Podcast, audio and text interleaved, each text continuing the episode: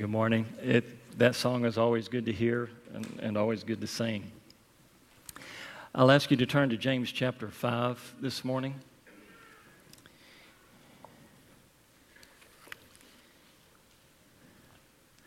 James chapter 5, excuse me. And as you're finding your way there, I just want to take a, a brief minute and just uh, express my appreciation to Matt.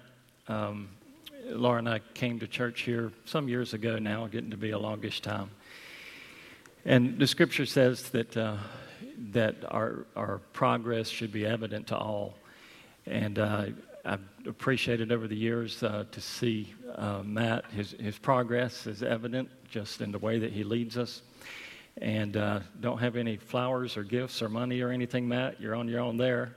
But uh, I think I can speak for the whole congrega- congregation and say thank you for being faithful to our God, faithful to His Word, and by virtue of that, being faithful to us to each Sunday morning stand and preach to us sometimes what we want to hear, sometimes what we don't want to hear, but nonetheless what we do need.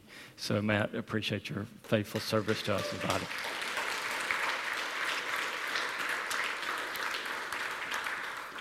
I think the applause is appropriate. There is a sense in which uh, part of what we work for is a well done, good, and faithful servant that the Lord has awaiting us. Uh, there's always a danger there because our heads can get big so we'll do our best to give Matt a hard time in the middle of everything and keep that from happening. Matthew chapter, or I'm sorry, James chapter 5. We're continuing on in, in the series and uh, moving now towards the end of the book. And so uh, I'll ask you, now that you're settled in, I'll ask you to stand with me and read from James chapter 5. And we'll begin at verse 7.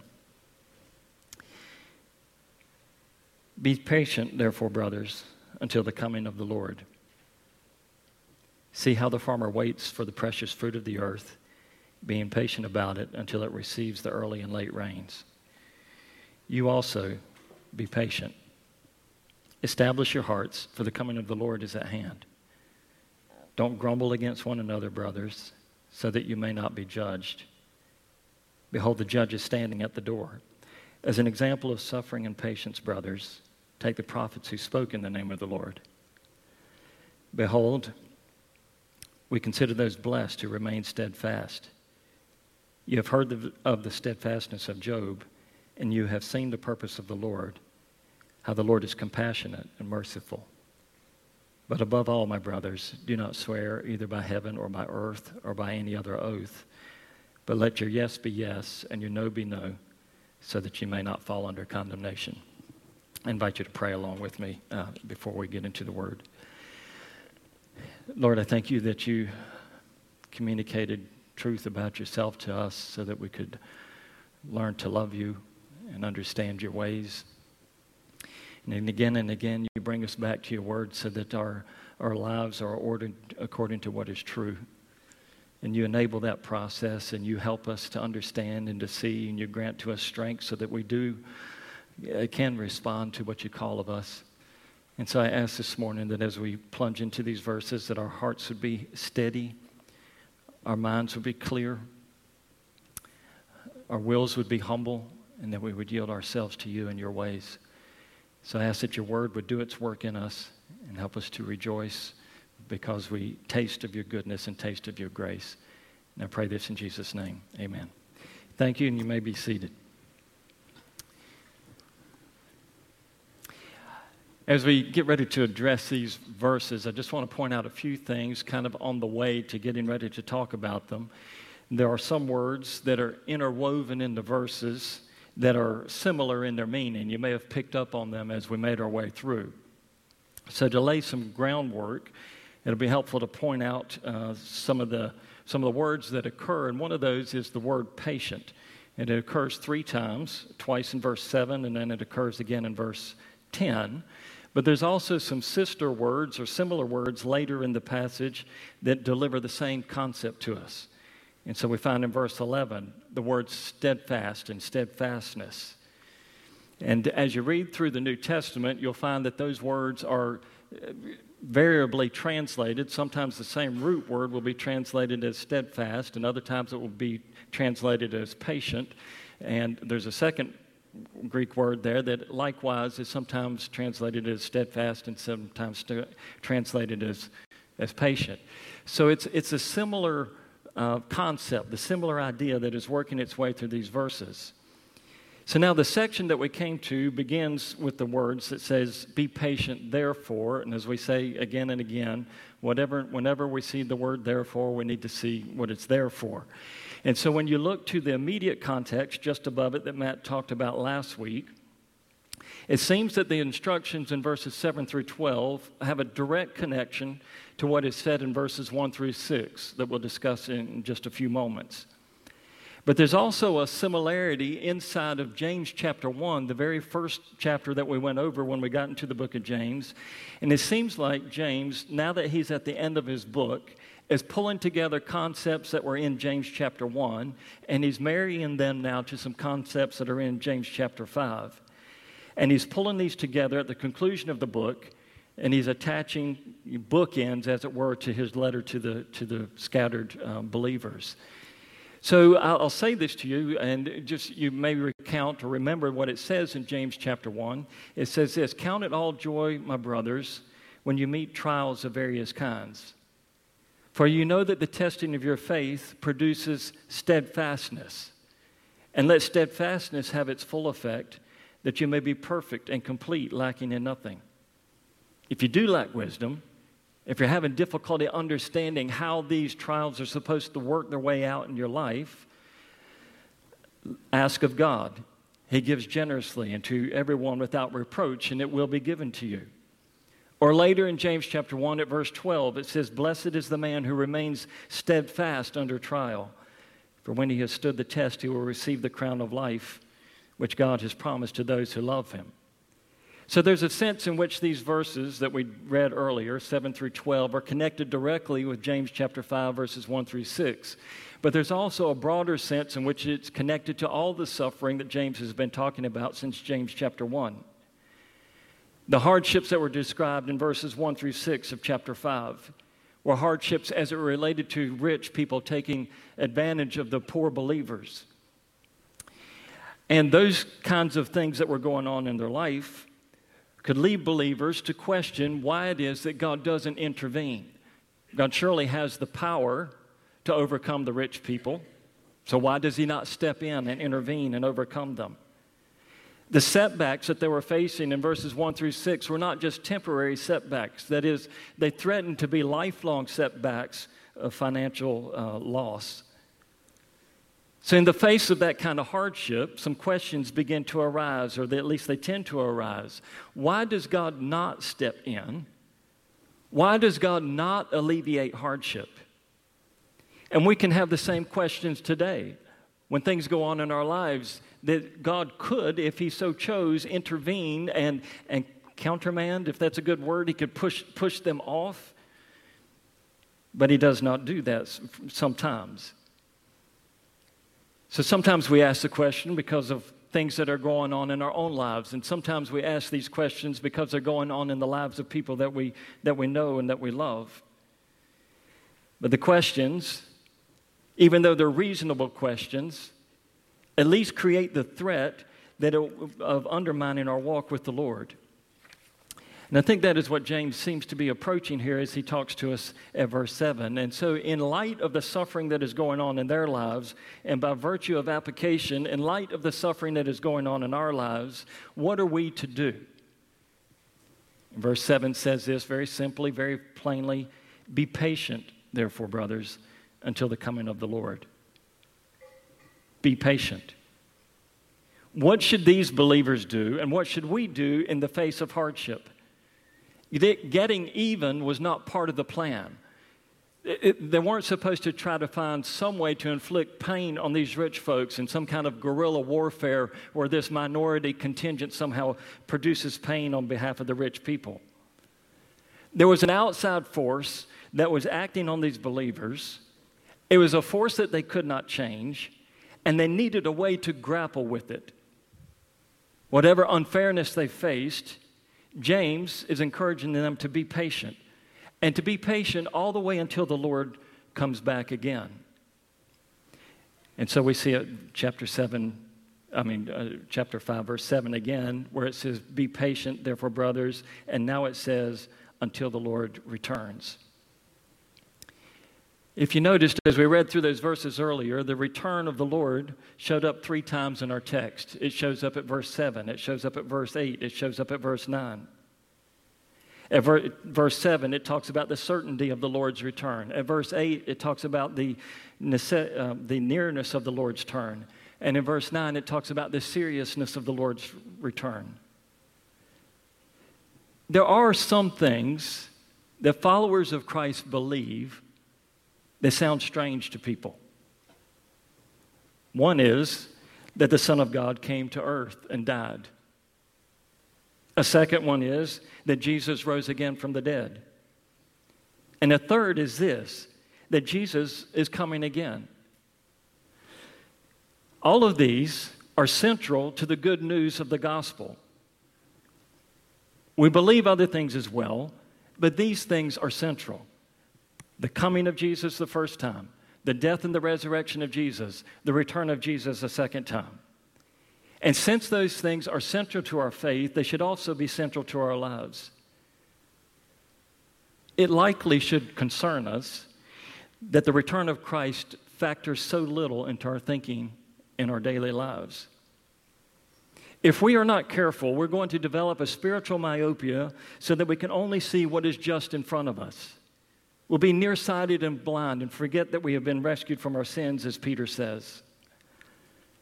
Technology, for all its good, for all the great things that it has brought to us, has a tendency to undercut the, our wonder of God. And coupled with technology comes affluence very often, and affluence has the, the tendency to undercut our dependence on God. Both of those things threaten to make us think that the return of Christ is far off, and because it's far off, that it is not very important to our actual, normal, everyday, ordinary lives. But poverty, which these believers are facing, and suffering, both have a way of awakening a yearning for the Christ return. Poverty and suffering have a way of severing our attachment to what is temporary. If you trace the songs of people who have little in this world, you, you hear something very interesting. I've, I've, listened lately to songs that came out of the mid 1900s that uh, my family listened to when I was younger. And a lot of the people who wrote the songs, and certainly the people who sang the songs, were, were still close to the soil. That is, they didn't go to Food Lion to get their food. They, they put it in the ground and did whatever you do to make food grow, and then they ate that food. Clearly, I'm a product of my times. But because they were so close to the soil, they still consciously depended on God. So when they would pray something like, Give us this day our daily bread, they meant just that. We pray that, but all of us know we can just go down to Food Lion and get it. And the principle underlying should still be there for us, but that the practicality of, of utter dependence on God to provide the things that we need is somehow undercut by the affluence of our, of our society if we are not careful. So these folks who wrote these songs reflected their reality. And so they would write things like this song that maybe you've heard This world is not my home, I'm just passing through. My treasures are laid up somewhere beyond the blue. The angels beckon me from heaven's open door, and I can't feel at home in this world anymore. It may lack some filling out biblically, but there is a truth behind it that we need to grab hold of. That this world, in fact, is not our home. This is not the final resting place.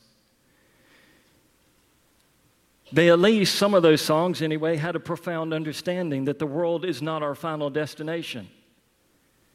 Some people have co opted the songs and now they sing them because they like the tune, not necessarily because they like the truth. But you've probably heard the song, Some Glad Morning When This Life Is O'er, over, I'll fly away. I'll fly away. And if I could remember the song now, I'd quote the rest of it to you, but hopefully you've got it in your own mind and, and can fill in the blanks. But that is what Scripture tells us. That there is coming a day when this life, as we see it, as we know it, will come to an end. History is moving forward, not in a cycle of endless re- return, but is moving forward in an arrow, and it's headed to a point when, when at last the author of this story will step onto the scene and declare that it is over. And he will begin to set what is right, set right what is wrong. And he'll bring his glory and his gladness to us. At least for those people who sang those songs and wrote them, there was a constant reminder to keep a loose grip on what has to vanish so that we can cling tightly to what is eternal. Because when our hands are full of what is temporary, there's nothing left to grab what is eternal with. And so sometimes the entering of suffering or the entering of poverty, the entering of unsureness allows us to release those things that we much inevitably have to give up. Affluence and comfort fog our understanding of what we're longing for. You may recall from English class one of the late poets, William Wordsworth, who was no believer whatsoever, and he wrote a wrong slant poem, meaning it, it, the, the summary of his poem wasn't accurate. But the title to his poem and the first words of his poem were this The world is too much with us. And those, that's seven words of truth. The world is too much with us. If we expect the world to deliver what only heaven can give, we're going to be perpetually impatient because we must have now what God has promised later. James insists that the return of Jesus is a critical element for undergirding Christian maturity. That is, we're not going to become mature saints unless we recall the second coming of Christ and that it's not only a, a real fact, but that it, it's a soon fact and that it's a serious fact. It might be that a fair amount of our spiritual neurosis can be traced to our forgetting that Christ is coming and that this world cannot be made fully right until He does. And sometimes we get so bent around the axle, whatever that means, we get frustrated, bent around the axle, trying to make everything in this world right when it cannot be made right. You cannot take the unlimited contours of heaven and squeeze them down into the limited confines of this earth. It cannot happen. And so we ask for more out of things than they were ever designed to give. And of course, it leaves us impatient. And that is partially why James says, be patient. Fertile soil for growing patience is not what happens in this life, but what will happen in the next. History will tell us that many times, if you do wait, good things will come in this life. But history also teaches us that many people have waited in this life and never received what they hoped for. The only way to be happily patient in this life is to rest on the promises of God for the life eternal, the one that is coming. C.S. Lewis talks about this just a bit in his book, The Mere Christianity. I'll read two paragraphs here. This is what he says Most people, if they had really learned to look into their own hearts, would know that they do want, and want acutely, something that cannot be had in this world. There are all sorts of things in this world that offer to give it to you, but they never quite keep their promise. If I find in myself a desire which no experience in this world can satisfy, the most probable explanation is that I was made for another world. He clarifies it a bit further. Probably earthly pleasures were never meant to satisfy it, but only to awaken it, to suggest the real thing. If that is so, I must take care, on the one hand, never to despise or to be unthankful for these earthly blessings, and on the other hand, never to mistake them for something else of which they are only a copy or an echo or a mirage.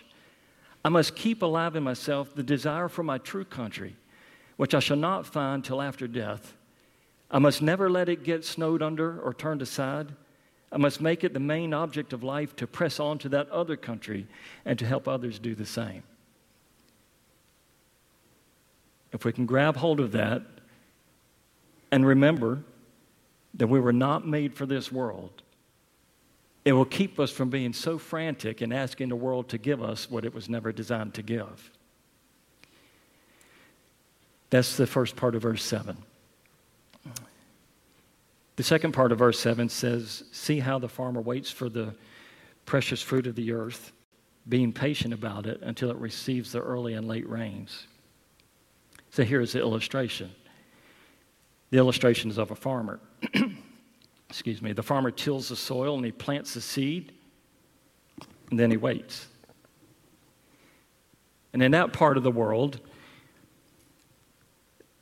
he would wait for the, both the um, early rains and then the late, late rains. There weren't any sprinkler systems to distribute water to his crops. There wasn't any way to seed cloud or cloud, seed the clouds to bring about rain. He had done what he could, and then he was dependent on the Lord to send rain. We are too. We just forget. Because it seems like I can just run down the street and get what I need. No amount of worry or fretting could change the circumstance. The best thing that the farmer could do was to cue up his podcast to the Sermon on the Mount and listen to Jesus remind him that since God takes care of birds and God takes care of flowers, then God will take care of him. And he likely needed to put it on replay again and again and again. He can't force rain. He can do his work, but he cannot force rain. You probably are familiar with the phrase, the best laid plans of mice and men. It's from a poem by Robert Burns. And in that poem, uh, the farmer is, is plowing his fields. And as he's plowing his fields, he happens to destroy the burrow of a mouse, which is where a mouse lives. I had to look it up. I didn't know, but that's what it's called a burrow. The irony is that the farmer is carefully constructing his fields, and in the process of carefully constructing his fields, he destroys the carefully constructed mouse house, mouse burrow. And so the best laid plans of the mouse have no control over the destruction of his home. But the farmer's planting a field over which he has no control. And so the best laid plans of men and the best laid plans of mice are both subject to troubles that they cannot prevent, and they can be destroyed by what they cannot stave off. The only thing that can keep a person's internal world from churning is trusting in the sovereignty and the goodness of God. That is, the farmer and we alike should wait patiently, trusting that not only does God have the power to produce rain, but that in His goodness, God will provide the rain that we need. That's the illustration. Verse 8, first part, brings the, the application. You also be patient. The farmer works, but then he waits.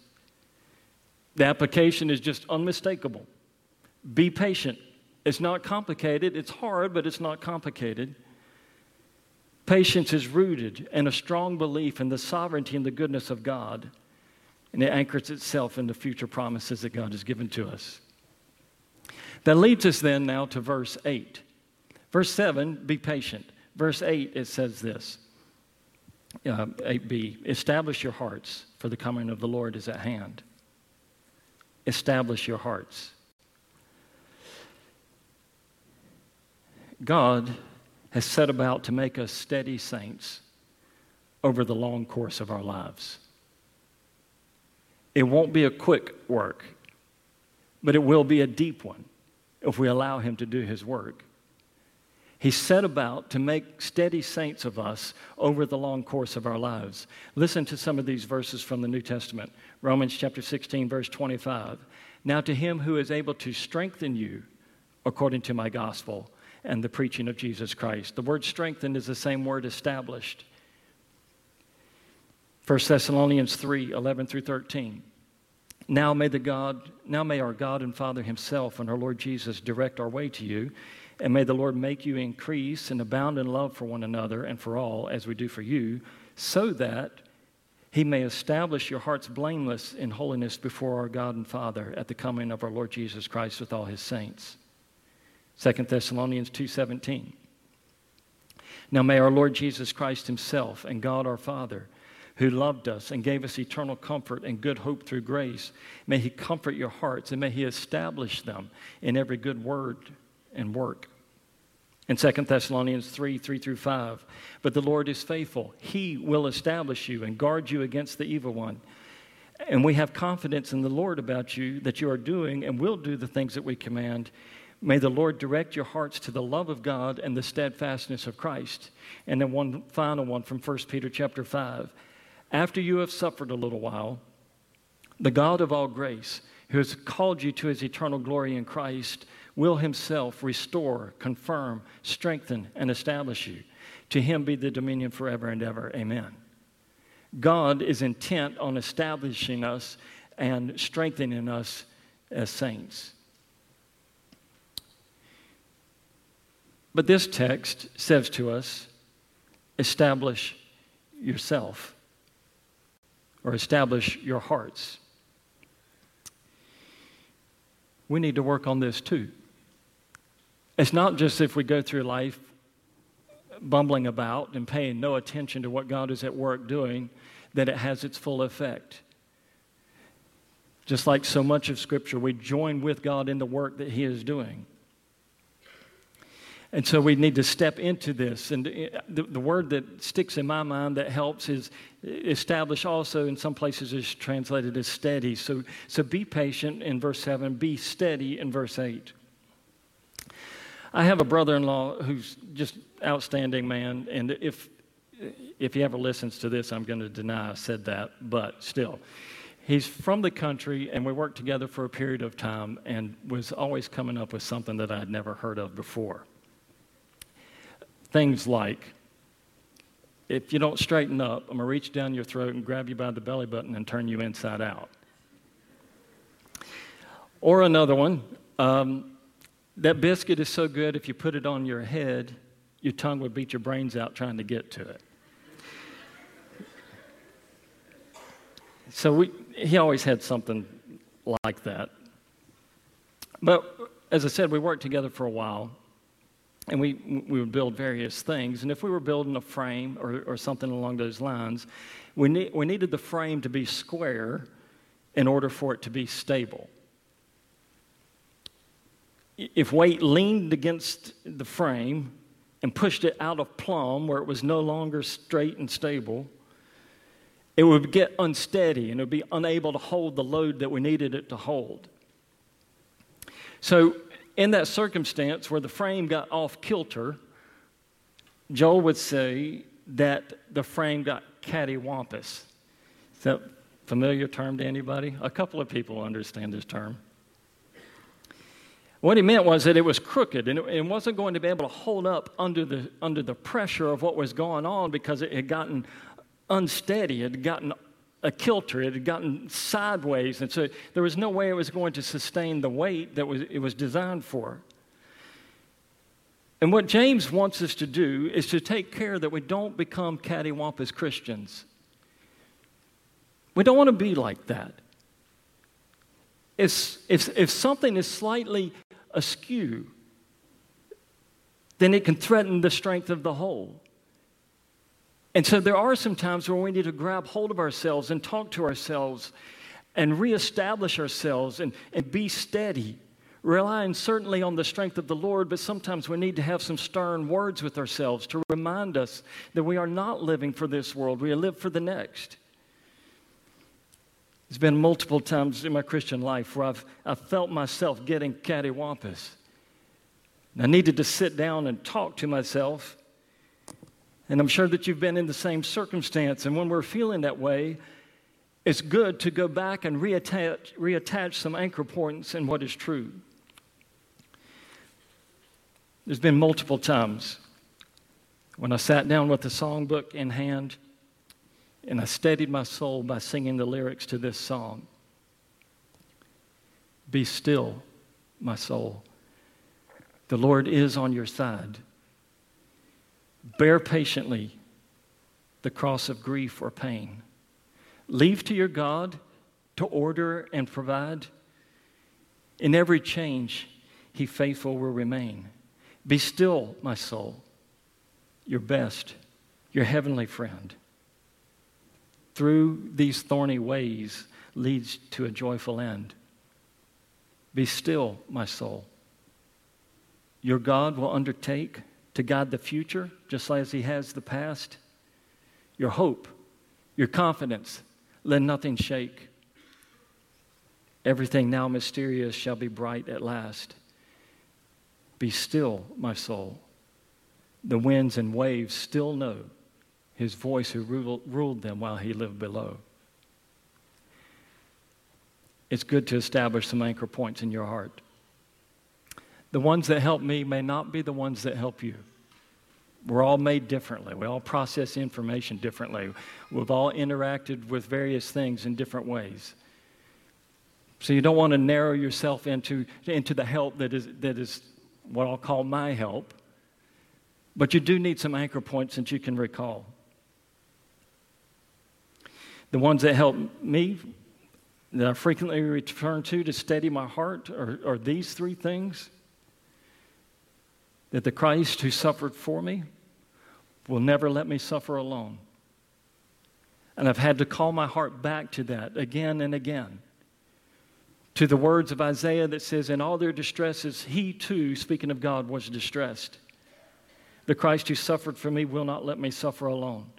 Secondly, Christ proved his love for me when he died in my place and was resurrected from the dead.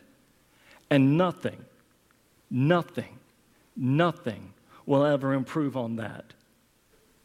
Not the influx of money, not the influx of fame, not the influx of education, not the way that my family treats me, not the way that my friends treat me, not the way things go at church. Nothing outruns the fact that God loves me based on what Jesus did on the cross for me. And so everything after that is not nearly as important it begins to lose its significance. And it helps my heart not only be established and be steady, but it helps my heart to be patient because everything else will fade away over time. The third thing is that Christ, the Christ who lives, intercedes on my behalf. He prays for me and you if you're a follower of His. And He will complete the work that He's begun in us. Those may not be the anchor points that steady your soul, but find some. Look to the promises of God. Don't go to the mirror and talk to yourself about how good you are. Go to the Word of God. Find a promise that's anchored in eternity and hold to that. Be steady. And here is why. It says at verse 8, You also be patient, steady your hearts, and here's why, for the Lord will return soon. Be patient, be steady. And for the second time, we're told that the reason for doing this is that the return of Christ is near. However long we endure trouble, it's just a brief time. I'm not minimizing or diminishing the reality of sorrow. We are not called to be stoics who empty ourselves of any kind of passion or feeling and just robotically make our way through life. Jesus wept and we will too. But Paul, does tell us in Corinthians that, the, that in comparison to eternity, our hardships are light and temporary and momentary. However long we live on this earth, it pales in comparison to eternal life. So Jesus wept at the sorrows of earth, but in the same chapter that he wept, he declared that he's the resurrection and the life. Human suffering, however deep, can never untrue what is true. Regardless of how deep the sorrow is, regardless of how heavy the burden is, it cannot make what is untrue, it cannot untrue what is true. So here's the point steady your heart. Steady your heart. Steady your heart. Again and again, as you walk forward in your maturing Christian life, you'll have to return to this to steady your heart in, in the promises of Christ. Now, interestingly, the next verse, verse 9, says, and we'll move quicker as we make our way through these verses, but verse 9 says, Do not grumble against one another, brothers, so that you may not be judged. Behold, the judge is standing at the door. Well, now, this is a very interesting instruction to us on the heels of being patient and on the heels of being steady. Now he tells us, don't grumble. The pressures of life that should be wrapped in the reality of Christ's return too frequently turn into complaints against our family and our friends. Just think this through a little bit. A grumbling heart has forgotten that God is in charge.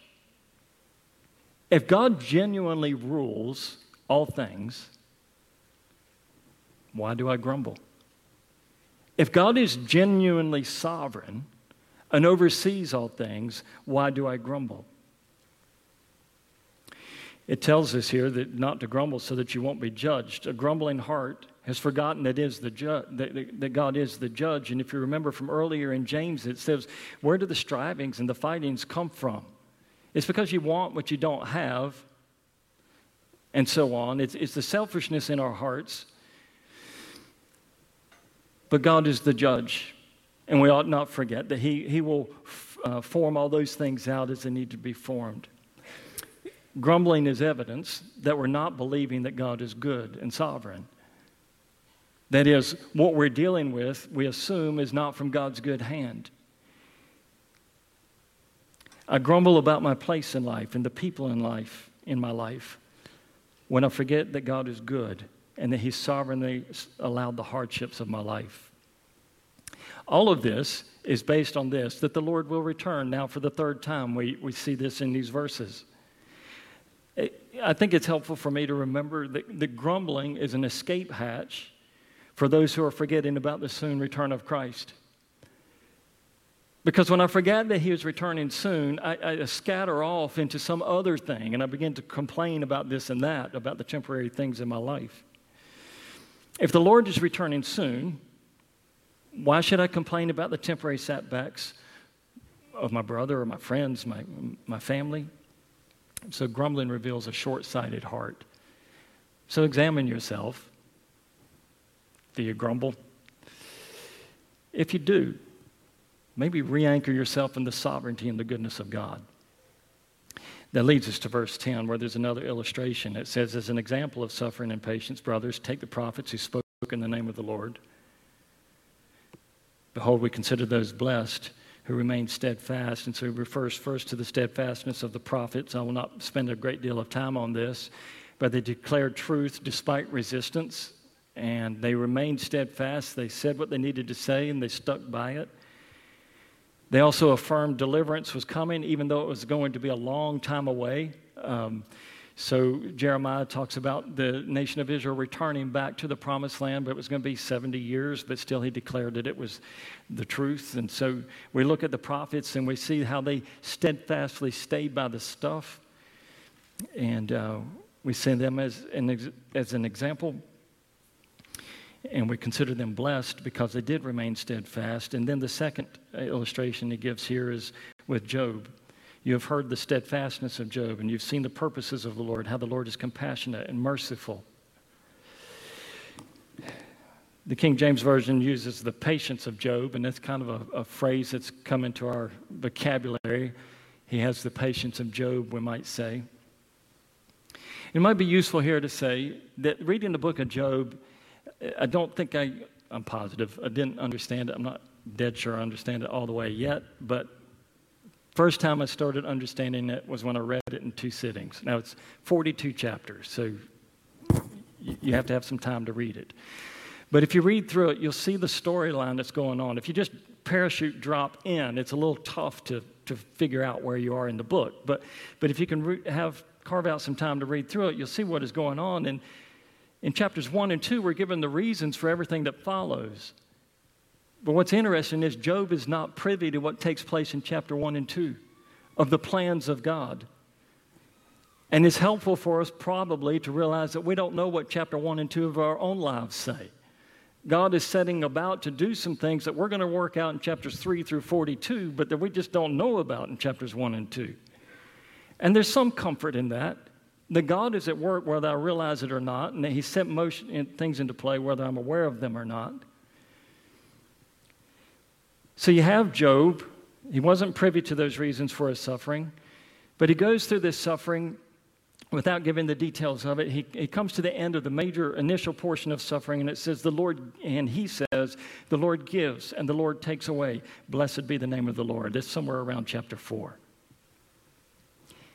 That pronouncement was great. But then the long term struggle set in. And I find that in my life as well, that sometimes I'm great out of the gate, but then when real life starts going on and on and on, it gets, it gets wearisome. And so he has an ongoing hardship. He's got the difficulty of his friends who kept trying to tell him, give him some not so good advice. And then you get to Job 23, and Job's saying things like he'd like to subpoena God and bring God to court so that he could express some of his questions to God.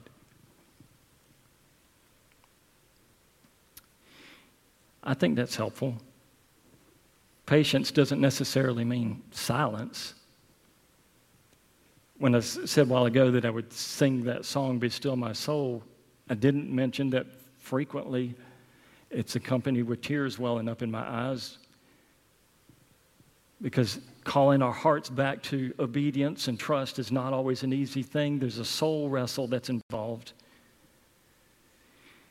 And so the reality is that Christian maturity is largely just continuing to put one foot in front of the other and take a step forward and trust and take another step forward and trust and take another step forward and trust so that we can see the purpose of the Lord, which he states as com- compassion and mercy. So I'll finish up by just um, referencing that verse 12 just a bit, where it says to us, but above all, my brothers, do not swear either by heaven or by earth or by any other oath, but let your yes be yes and your no be no, so that you may not fall under condemnation. little challenging verse to understand exactly where it fits, whether it fits the verses we just read or the verses that follow. But I think that we can say this that just as God will keep his word, we should keep ours as well to be true in what we do. And there can be a tendency when there's difficulty and there's suffering, there can be a tendency in us to, to make increasingly profuse promises to God. If you will alleviate this pain, then I will do this. We can begin to try to bargain with God as if his, his working in our lives are based on the strengths of our promises rather than the strength of His promise. And unfortunately, sometimes we start doing spiritual jumping jacks, trying to get God's attention because we think that somehow He's forgotten us or lost track of us. Or we see other saints that God is working with, and His work seems so prominent in their lives that they must be more worthy than we are, forgetting for the moment that none of us are worthy apart from the blood of Christ. But sometimes we begin to try to get his attention by all of our lavish promises, asking him to intervene. And if he does, we will do this, this, and this. And, and the verse is saying, eh, no need to do all sorts of oaths, just simply let your yes be yes, your no be no. Lord, I believe. Help my unbelief. So we end in this way don't be frantic. God knows what He's about. God is working his work, both in the world and in us as individuals. Don't be frantic. Be patient. Be steady. We should remind ourselves of the good news. There was a time when we attached ourselves to the temporary pleasures of this life, assuming that somehow inside of them we could find eternal satisfaction. And in the process of pursuing those things, we turned our back on, on the God who created us, and we at least ignored him if we were not his out and out enemies. But even though we turned our backs on him, he didn't abandon us. Jesus died for our sins, and he was resurrected from the dead. And the good news tells us that whoever trusts that Jesus died in their place, that he paid the price of their sin, that person can become a child of God. And at the end of time, when this life is done, Jesus will return. And he will come as a judge to those who did not believe, but he will also come as a redeeming Savior for those who do. So I'd encourage you today don't fall apart. Trust the God who saves us if you're a child of His. Be patient, be steady, be true. And I'll repeat this verse that I read earlier. May our Lord Jesus Christ and God our Father, who loved us and granted us eternal comfort and hope through grace, may comfort your hearts and establish you in every good work and word. I'll ask you to pray with me while we get ready to um, have the Lord's Supper. So let's pray first. Lord, all of us are subject at times to, to become frantic, fearing that our lives are falling apart in such a way that they'll never recover. And we forget to locate ourselves in heaven and constantly find ourselves in earth. And I pray that you would help us to remember that your return is sure and it's near, and I pray that you would help us to live with that in view. And so we ask these things in your name. Amen.